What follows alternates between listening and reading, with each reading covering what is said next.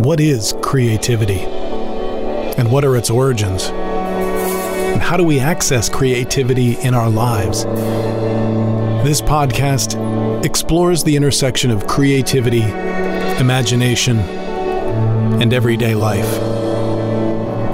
At this crossroads, we experience wonder and magic, and if we're lucky, transformation. Welcome to the Quotidian.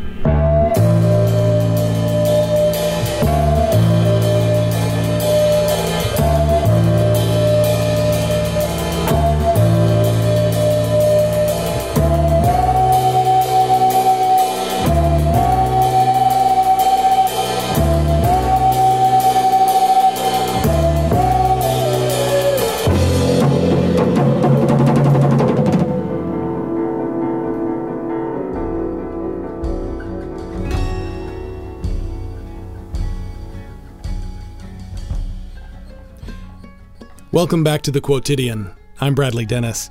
I'm extremely excited to introduce this week's guest, performer, MC, and scholar Dave Crellin. He might be better known by his vaudevillian nom de guerre Armitage Shanks, the one time ringmaster of Seattle's circus contraption and the frontman for musical act Phineas Gage. He's appeared for the past decade as the MC extraordinaire for a multitude of international burlesque shows but in 2017, most notably, he directed Storyville Rising with Seattle Immersive Theater, resurrecting the infamous New Orleans red light district of the turn of the century. In that project, Dave explored themes of power, society, race, money, and of course, sex. And these are themes never far from his work as he continues to explore where we as a people need to examine our assumptions and weaknesses. We get into some really engaging territory regarding the role of performance in modern times and the differences between hierarchical and rhizomatic structures within interpersonal work. Dave is currently reinventing himself, as is his nature, at UC Santa Cruz, both teaching and finishing a degree in theater studies. To support the work we do here at the Quotidian and at Carolina Commons, you can like, subscribe, comment, and share.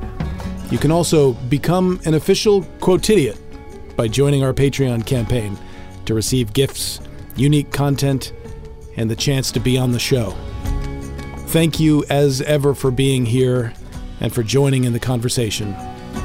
And now please enjoy the intelligent and devilishly charismatic Dave Crellin.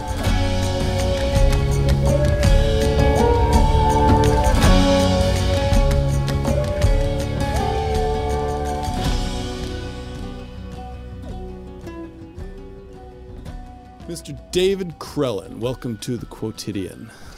It's great to see you. Hey, Brandon. great to see you too. It's been a minute. It has. It has. Uh, I'm super eager to talk to you about lots of stuff. But for folks who don't know you, who haven't been to see a burlesque show, and don't know Armitage Shanks, can you give a little bit of a background uh, artistically what you've been doing in Seattle for the you know 20 years 30 years and and where you come from? Sure I'll give it my best best eight bars anyway. Um, so it's interesting starting out with this idea of burlesque because really burlesque has always been a kind of a, a small part of a, a, a, kind of a Venn diagram of how how my practices showed up, and that was essentially. You know, I would say that my career in earnest, aside from spending early years studying traditional theater, film, etc., you know, without going too far down that uh, old dusty road, started with, as you know, circus contraption, and as co-founder of that, which for you know the many people that wouldn't know circus contraption, certainly at this point, was a one-ring European styled traveling circus, mainly using circus as an aesthetic framework in which to present radical, oftentimes subversive, uh, liminally spaced, somewhat Brechtian performance live performance. And then as our skills grew, we were a circus that still retained those elements uh, from the late 90s up until 2010, traveling the world a bit with a 10 to 17 member troupe. Which was also a full band as well. So music was a, a large component of that.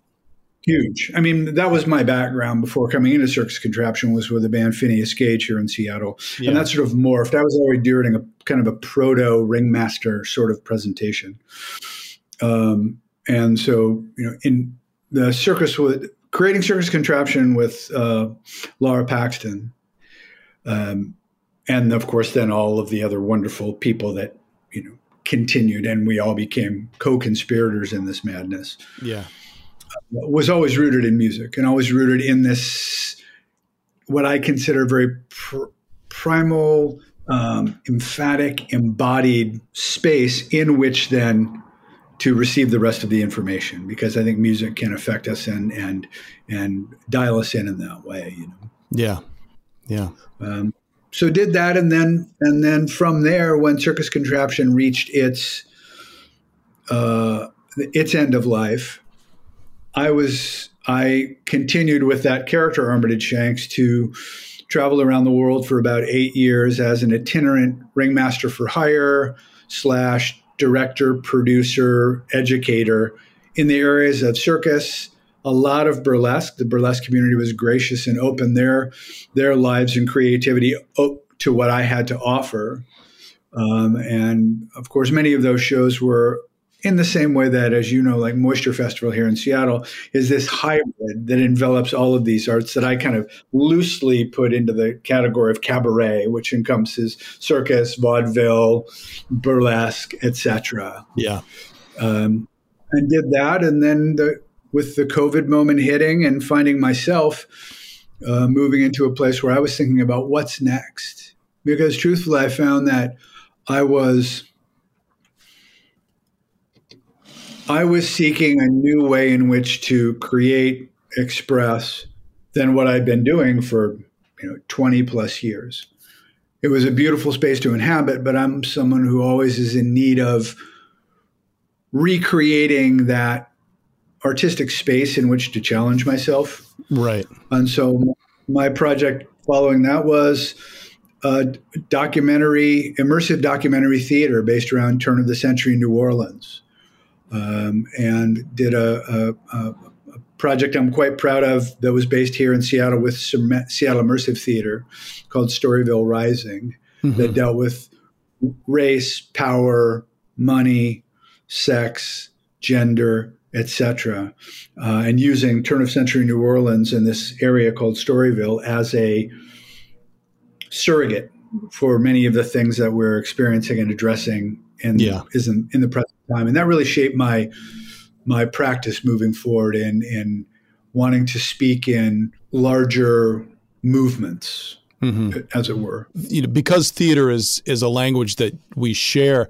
I'm very curious to hear you talk a little bit about the differences between sort of presentational work as opposed to the immersive world that you're talking about, and how how why that choice and and what it provides or what it allows you as an artist that sort of the proscenium doesn't if if those were conscious choices yeah well i think there were there were it was a conscious choice on some but it was also a natural extension mm-hmm. throughout the life of both the band i was in and circus one of the, one of the things that i guess let me go back a bit one of the things that i found limiting about working in the field of acting theater mm-hmm.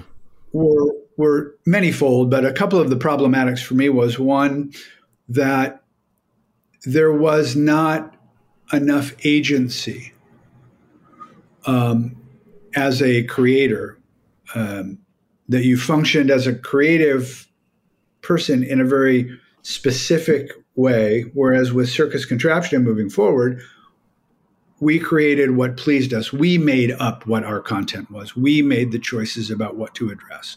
Yeah. Um, so that that through line was the same. Both of them, as you know from seeing Circus Contraption, and much like the groups that you've been involved with, UMO, et cetera, is and maybe maybe to a larger degree, but you know, we were never a fourth wall. We were always in your face, literally sitting on your lap, up in your grill. When you step into this space, this community is what makes this night this night specifically and no other and you yeah. don't get off the hook you're implicated right. and we're going to complicate your circumstances and create a liminal space as my friend michael says where when he first saw us whether you don't know whether you know these are actually escaped lunatics from the insane asylum or you know this is all part of a world we're all being drawn into so yeah. for me that aspect of community and not allowing this kind of hierarchical distance between audience and performer. Mm-hmm. I've always been very interested in how to decentralize that, how to destabilize it, yeah, how to make that space more complicated and more voluminous and more involving, allowing the, the audience to have their agency as well, other mm-hmm. than as passive spectators. And so for me, that jump you know, circus contraption in a lot of ways was nothing if not in its own way immersive theater. Right. You know, after action. And so to make that move into Storyville Rising and that context was more about a choice of the content and how I what the delivery system was for the content, uh, and using an, an historical framework to specifically I think one of the changes, if I stop myself, is that the distance between what I learned from Circus Contraption and my travels as Armitage Shanks moving forward into Storyville Rising was a performative and creative turn that is becoming more and more a part of my practice, and that's addressing social justice issues. Yeah. And addressing um, how it is we exist as humans in community and what can we do to uh, shine a light, trouble that space, ask important questions, make inquiries.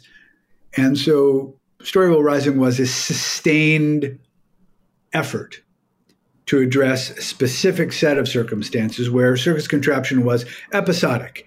And we spoke to a lot of things that were really valuable and important, but it was sort of you know, it was episodic in the sense that whatever that message was, with the exception of our last few shows that had a more overarching narrative, was to move into a space where I was dealing with a specific set of things that I wanted to address.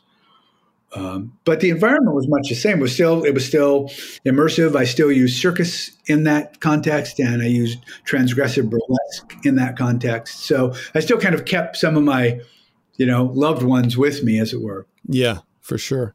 And I'm I'm very curious to hear about how effective you felt it was. And and this there's a my agenda with the question is that I felt I think similar to what you were just expressing uh, about the limits of presentational acting and and and that space is that it's very easy to marginalize in the culture. It's very and and we were speaking before we started recording a little bit about the about how the arts are not are kind of given short shrift at least in this culture in this in this country and easily dismissible easily set aside as entertainment. And so one of the things you're talking about is creating community and creating uh, uh meaningful tools and to engage these problem spaces like social justice and which is such a sensitive topic for so many people and right now so divisive. So how how are you feeling that it's um, it's effective? And what makes that different? Like what are how are people engaging with it? And if you could talk a little bit about when you say um, creating community with that what you mean. I guess what i mean you know my sense of community can include but it's certainly not limited to kumbaya moments so for me, one of the things with Storyville Rising was engaging in an active community, bringing people into a space that, again, together, we all become implicated in what's happening. So there's a little bit of a ritual feel to that, too. There, I think there always is. There always was a circus contraption. There always, certainly, I think, is in music. Mm-hmm. And there certainly is um, in an immersive theater environment.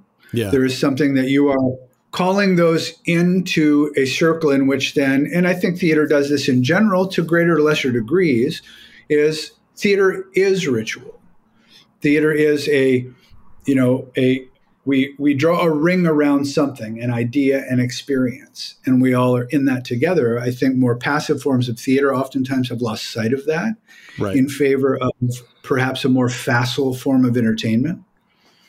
But I think that potentiality is still there in live performance, and certainly was with Storyville. I mean, you were there, and you were in the space and specifically in the context of that work. What i mean by community is is that you were drawn into a space and you had a set of experiences happen with your fellow humans. And then you went into there are three distinct spaces in the context of the show. And you went to these stations of the cross as it were. Mm-hmm. You return to this central space and through the ritual of going through that together right you all come out with a set of, of questions, interrogations, joys um, that implies a sense of a communal bond or a communal uh, discourse. Yeah. Whether or not you're sitting and talking with someone at the table next to you, you know they are seeing and experiencing the same things of content that cause them that cause you to have to make certain choices or certain thought processes about what it is you're witnessing. And I think that only happens when you're dealing with things that do sort of require one to show up. Does do you feel like it has staying power for those participants? The reason I, I bring that up, and I'll put a pin in ritual for for later in the conversation, is my sense has always been that the intention that circle is drawn, and like you say, a lot of theater has lost sight of that um, transformative aspect of the experience. And while we do create a shared experience there, and everyone can see, you know, their neighbor and understand that we're all in this together in a certain sense. Once you've passed that threshold on the way out, how is that experience staying with a person and how does it affect change over a long term, which I think is ultimately our goal? You know, I think it's I think it's a complicated question, Bradley, because while it may be a hopeful outcome, I think it's tricky to make it as a goal because one, it implies a certain sort of positionality on the part of us as creatives and theater makers that we are we are teaching people something, right? And while we may want to present something we hope is is thoughtful and causes people to think and perhaps learn something about themselves. One of the things I like about the forums that I work in primarily is that it is leaving space for that question to be answered by the person themselves because as much as we would like to there's no guarantee that anything that we do will per se have a lasting effect on a given individual right we can we aspire to that i think mm-hmm. but i am also try to be weary increasingly of my position pedagogically because i think that can be a tricky space to overly occupy. Absolutely, given given um, our place in the culture. right. Well, and I think just in general. Yeah. Um, uh, have you read it? There's a guy I just started reading, um, Jacques Rancière, and he has a book called The Emancipated Spectator, mm. and it speaks about some of these these challenges and and not only in the context of, of us as creatives making a thing, but and spectators watching a thing, but how that can apply in sort of a pedagogical framework, which I think sometimes when we're dealing with stuff of content, we set ourselves up in a certain kind of pedagogical position, yeah. right? You're going to come into this thing, and I'm going to say these things are important to me, and hopefully they will make an effect on you, right?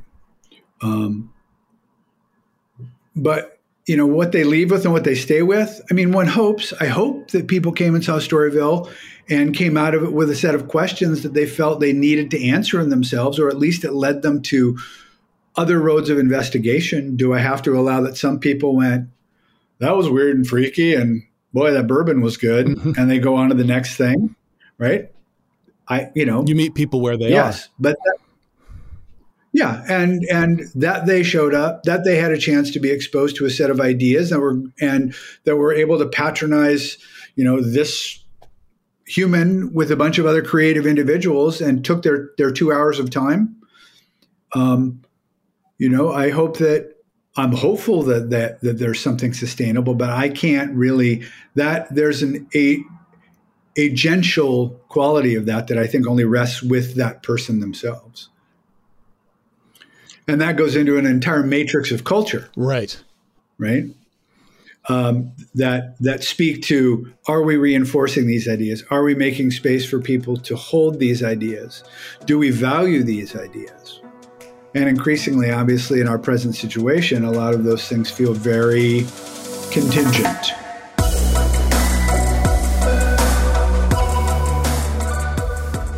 I don't want to belabor the point, but I'm I'm very curious because there's there's something there. I mean, when you're talking about ritual in particular, the reason why it affects change in small communities is because everyone knows the songs, everyone knows the beats, everyone is familiar with and becomes a participant in that performance you know whether you're talking about you know haitian voodoo rituals or catholic mass um, and one of the things, you know, when you're describing Storyville or you're describing um, Circus Contraption, there are those moments where we're together and we're we're experiencing something.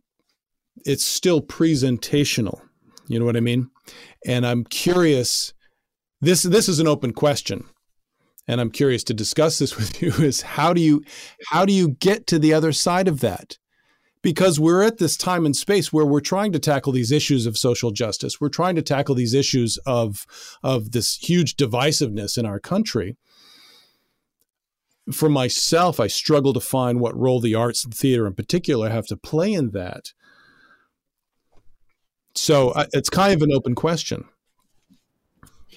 Yeah, I mean, I think a lot about that as well. And truthfully, you know, I mean, I've made art all my life probably no particular reason to think that I'll actually stop. Mm-hmm. But I can't tell you, probably a week doesn't go by where I wonder if I would be of more utility just going and working, you know, helping people feed themselves. Yeah. Or, you know, in some sort of like direct and and that's one of the ways I think I guess one of my answers to that, Bradley, is that the fact that we're asking ourselves a question about what the role of the arts and if there is one and if it's valid in any way speaks to a foreclosure and a certain direness of our circumstances that we're even entertaining that. Absolutely. We have been chipped away at as a culture yeah.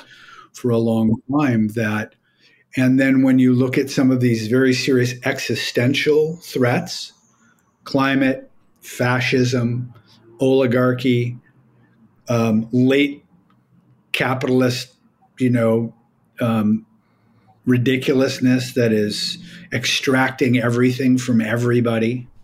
I think that it can feel at times like they're like creating art is a luxury we can't afford, as it were. And that's the dominant narrative and but but yet I think that a more pertinent question or pertinent inquiry should be how important like how we cannot live without that experience right because if you look at theater as ritual if you look at it as a place of community as a place of congregating as a place of consanguinity mm-hmm. as it were we cannot we can little afford any opportunity opportunity not being given to us to experience those things. But it's also, in some ways, you know, to speak to kind of more facile forms of entertainment and presentation that seem to dominate a market driven economy.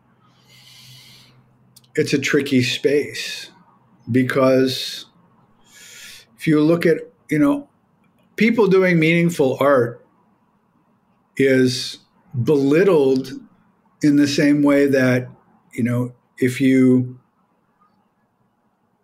it's looked at like I think the same way that our culture actually thinks about how we look at value with vis-a-vis money. If you don't have X amount of dollars, you're a failure. Right. If you, you know, there's an extractive model that's happening right now, and that has been increasingly happening, that places art as a as a loser in the equation. Mm-hmm. And I think that that's a, uh, a very unfortunate space to be in. I think our culture very much needs meaningful art, art that is striving for something. We can't guarantee the outcome, but one can we can guarantee if we don't embed our work with meaning and content to speak to things that are deeply valuable to the human experience well then there'll be no room for anybody to even have the choice to walk away with something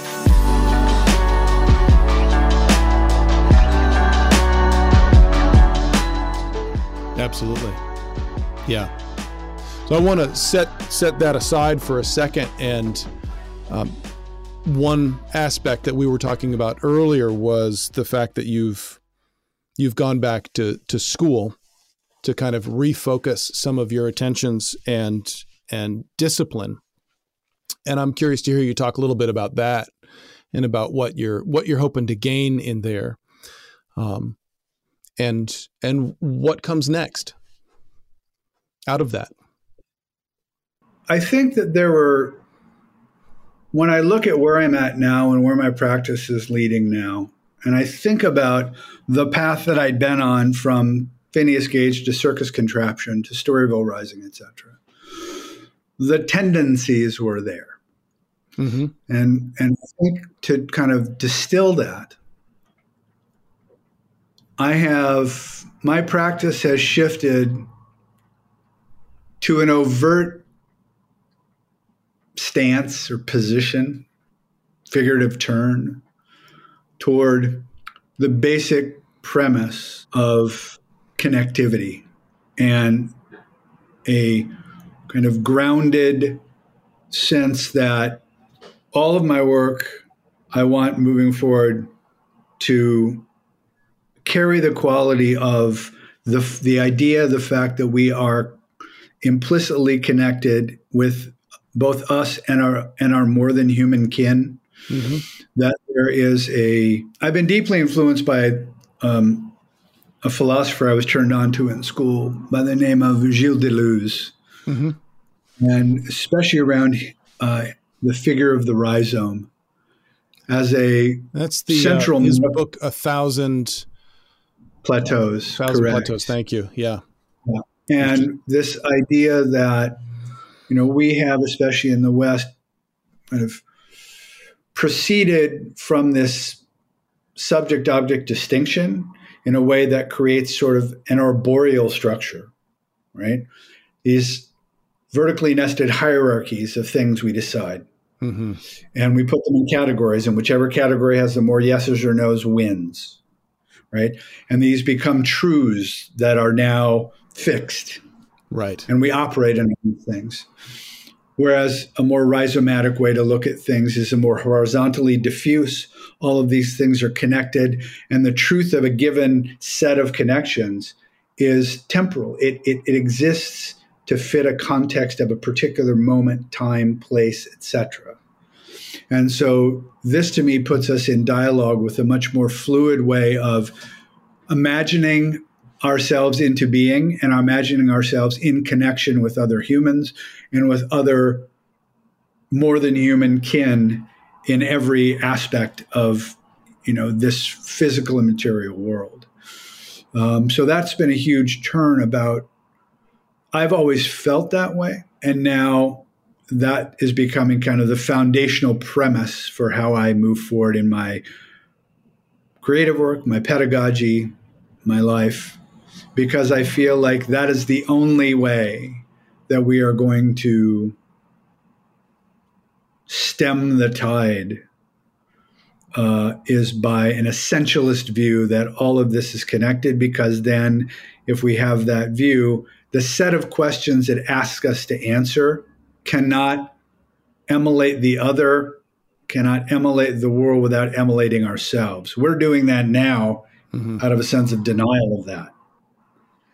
And I think that if we're called back to asking those types of questions, the kinds of answers that we're going to come that will evolve out of that process will be the only sustainable ones. And again, these are these are essentialist views that have been coming from First Nations people and Indigenous people for millennia.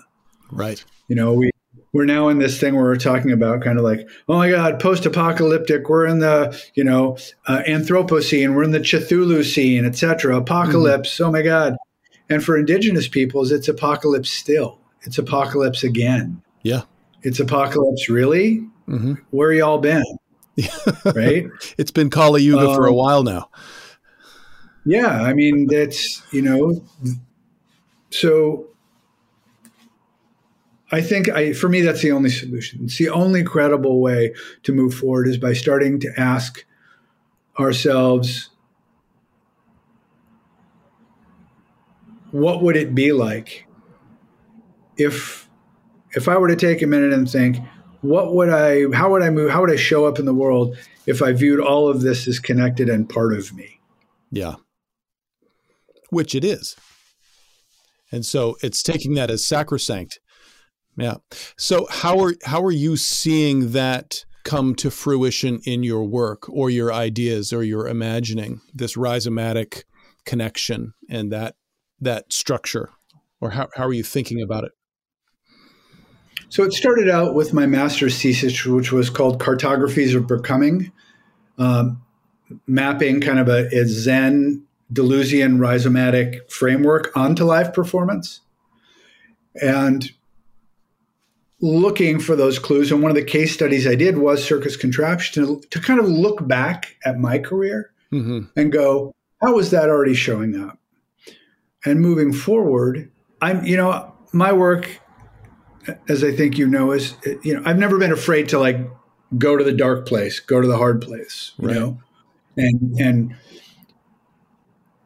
but sometimes, and even though I was implicating myself in all those things, sometimes they were bereft of, they were they were engaging in sort of a postmodern deconstruction. But as again, my friend Michael, who's a professor at UCSC, one of my dear friends, said, you know, one of the limitations of that kind of thing is you can deconstruct it and then you just leave the pieces on the floor and go, there's no truth, and you walk away. Right. That's not enough.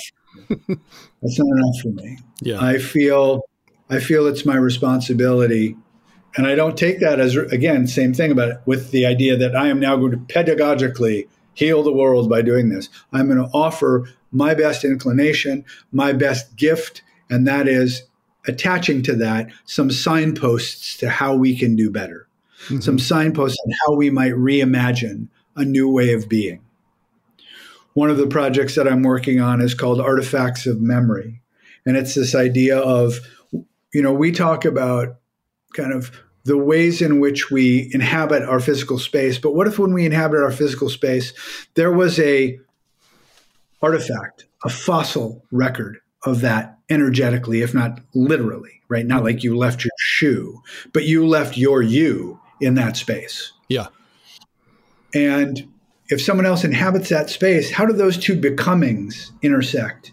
And what does that say about us? And so I'm working on this idea where I create a set of almost like a scavenger hunt, where you would go to a place that has meaning for you and answer a certain set of questions. And those then would be stored in a database. And then you would you would then take and create another space that someone would then find through the GPS coordinates and inhabit these same spaces. And over time, mapping this data field of all the intersections of how we interlap and how we form a rhizome of our congruity over time and over space.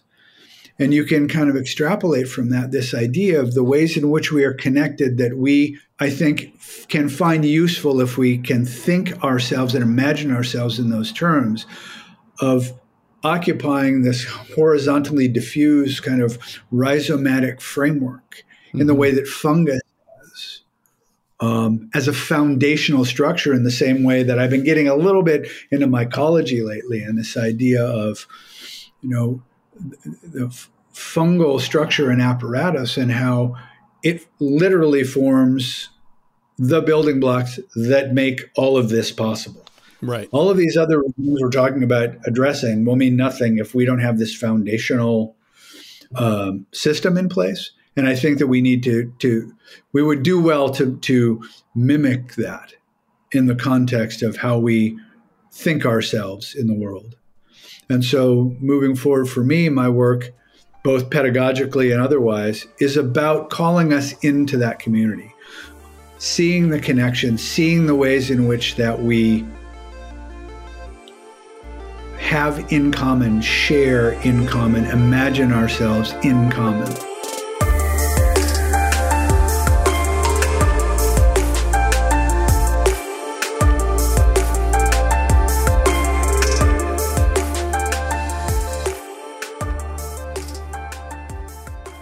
This reminds me a lot of the conversation I just had uh, with my friend Jeff Barney uh, the last two podcasts. Actually, he's uh, a local restaurateur uh, and kind of independent scholar, and um, was was talking about about this idea of of thinking as not being something that comes from me or comes from you, but it exists in the space between us. That and that that's that relate relational.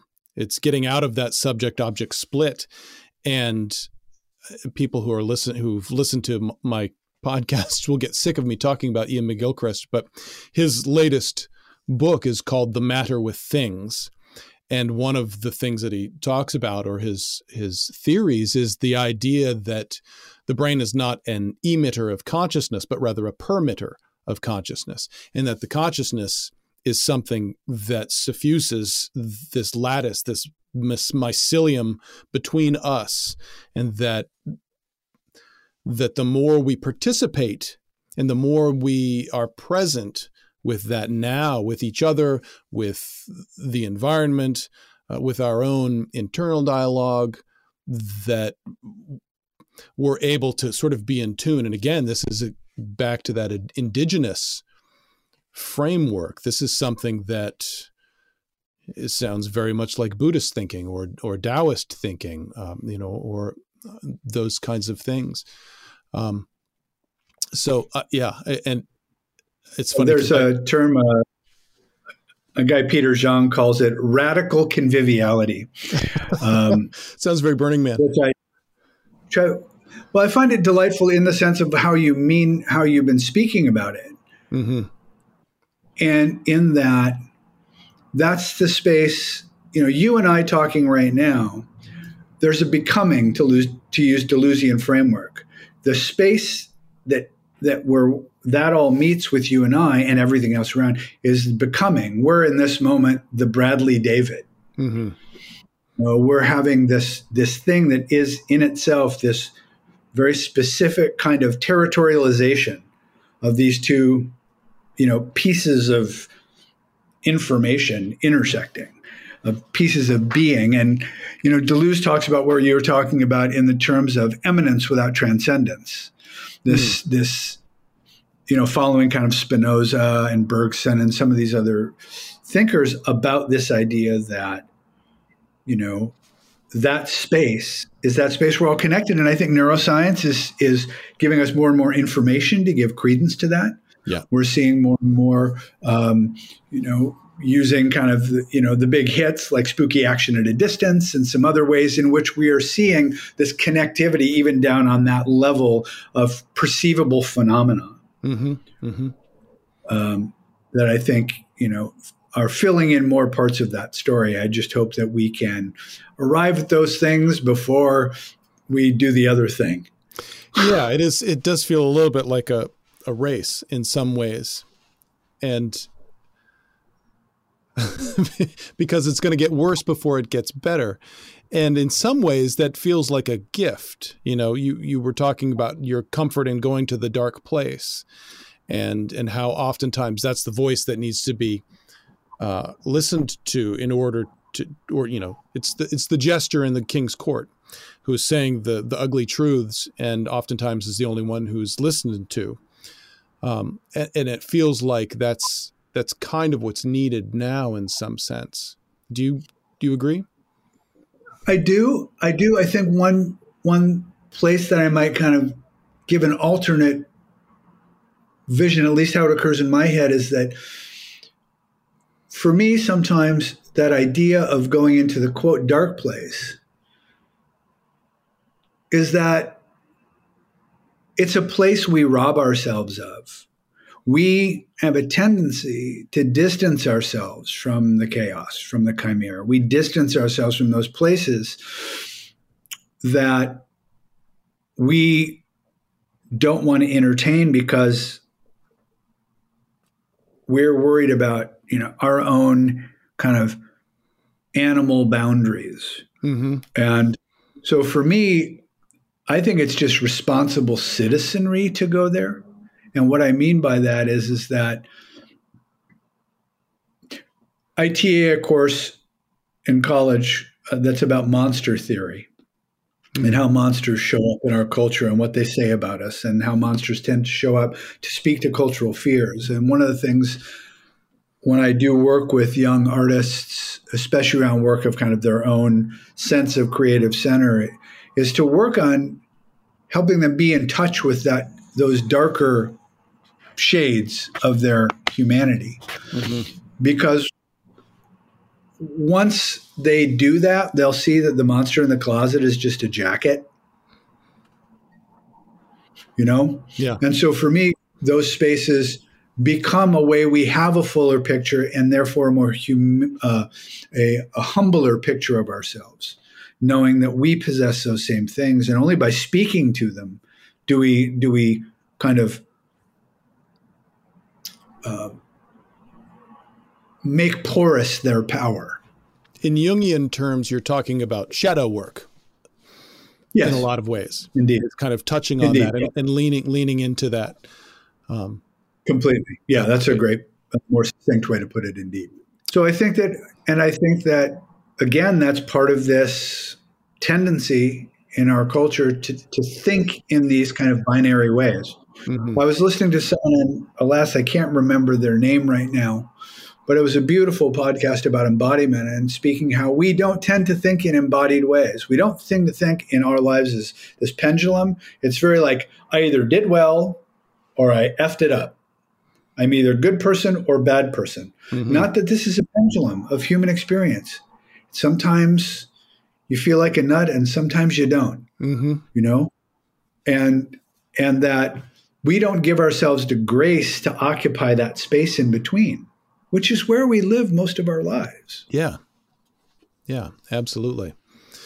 One of the things about the creative energy and about being an artist is listening to that the imaginal voice which comes both from personal experience, but it also comes from a collective experience. And and listening to one of the reasons why I love art magazines and why I subscribe to um, New York Times, I'm is is to see what the rhizome is saying.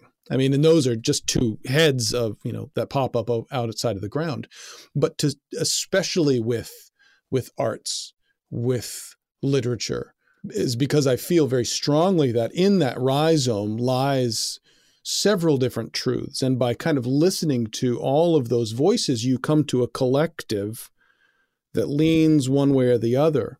And I, I, think that's kind of what you're pointing at. So uh, the question would be is what are the frameworks that we as creatives can put in place that help other people begin to think in those terms or can be able to see their own creative truth or to be able to sit with that sort of embodied epistemic. Yeah, I think for me, one of the solutions, among I'm sure there are many, just my best um, efforts towards that idea is one is cre- creating work that is open ended, creating work that is decentralized and de-hierarchical, creating devised work, creating work that is drawn from a variety of influences. And then when working in community or on subjects that affect a certain cross section of community, is to don't work on their behalf, but work with them. Absolutely. Engage allyship, engage creative partnerships to inquire about what are the meaningful topics. Um, I think it's one of the reasons I'm I'm of late moving from a I'm going to put on a show to let me work on a specific idea or with a specific set of people or in community and find out what is that temporal truth of that collective of individuals. Yeah. And then when that is presented, how do we also engage the spectators, viewers, participants in a way that still retains some of that open ended possibility, which is why some of my work is showing up kind of more in a post dramatic way, um, because I think that it leaves more room for that agency within the context of an audience. Um, and so for me, those are some of the strategies I've been deploying to try and keep my work pliable in that way and in community mm-hmm. and in that place where people who are part of it or are experiencing it as participants who happen to be watching it, not active, capital A active, but mm-hmm. active. Yeah. Maintaining their ability to become part of the experience as opposed to the object of my subjectivity. Right. There's also something in what you're saying that reminds me of of the difference between putting on a show and and the creation of the the the devisement to use your word of of material that that exploration the play the the creating safe space in which people can imagine and experiment and go a little nuts and go out there and, and delve in interiorly as well as exteriorly. That that space that's created to me almost seems more important than the the stuff that comes out of it afterwards. That that's that's valuable but that there's something in that process that is not it, it's not common knowledge and it requires a vulnerability it requires that safety and that trust. Um, does that resonate yeah i think it does and i think when you said it what i thought was is yes i very much agree with with that and that should be in a lot of ways at its center how art can function. But immediately the barrier i saw to that is a certain kind of capitalist commodification that asks us to have a deliverable product that we can understand mm-hmm. and take home in a little box and go, look, I possess that knowledge. We we are, I believe that art, artful things should, by their nature, ask more questions than they answer. And I think oftentimes we're being kind of inculcated into a way of receiving creative products from our fellow humans as things that are answering questions and asking very few.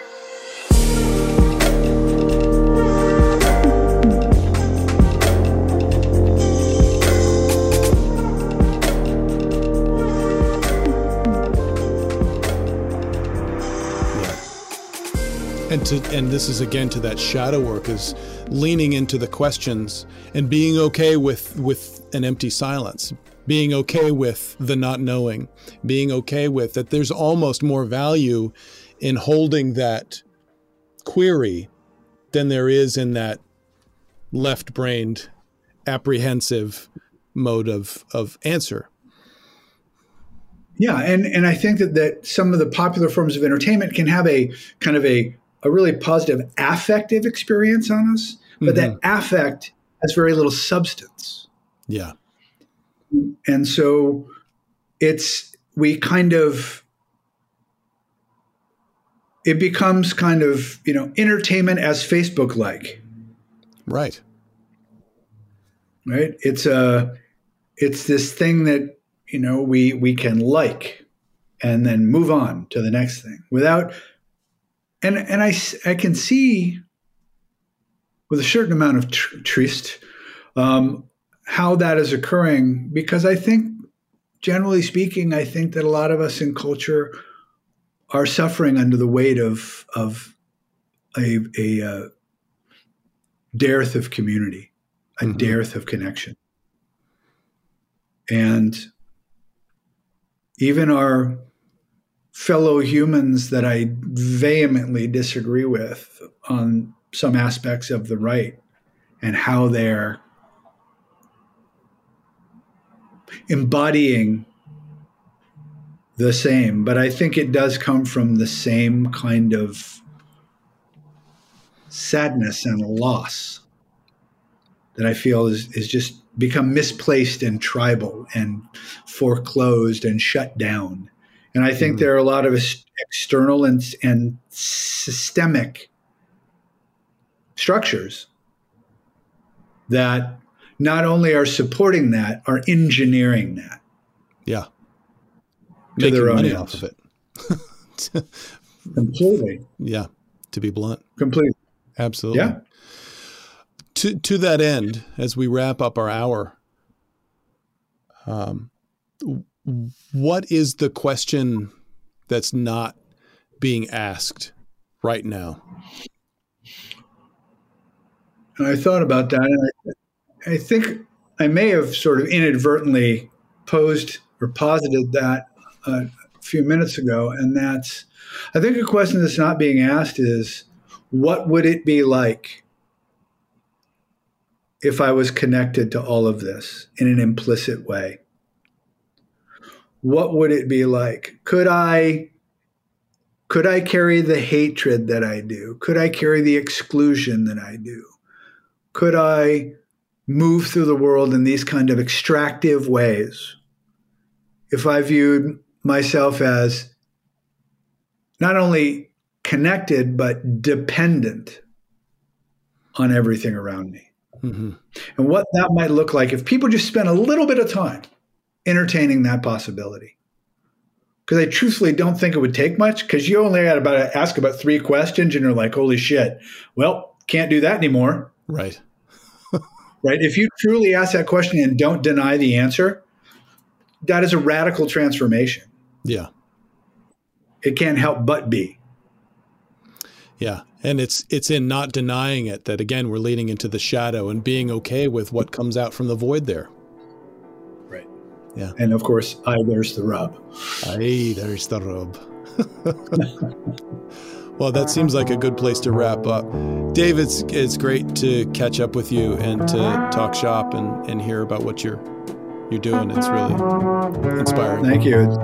It's, it's a pleasure to be. I'm so grateful to have the opportunity to see and talk with you again, just aside from all of it, but also that you're doing this podcast that is kind of leaning into a way of being in the world that is generative and generous and I'm very grateful for the opportunity to chat with you. I appreciate that.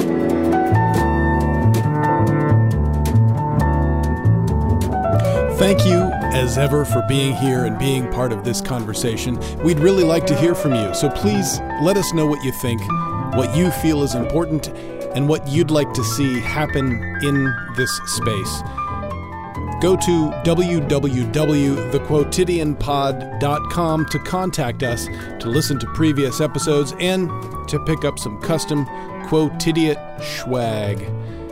Happy New Year to you all. Thanks and be well.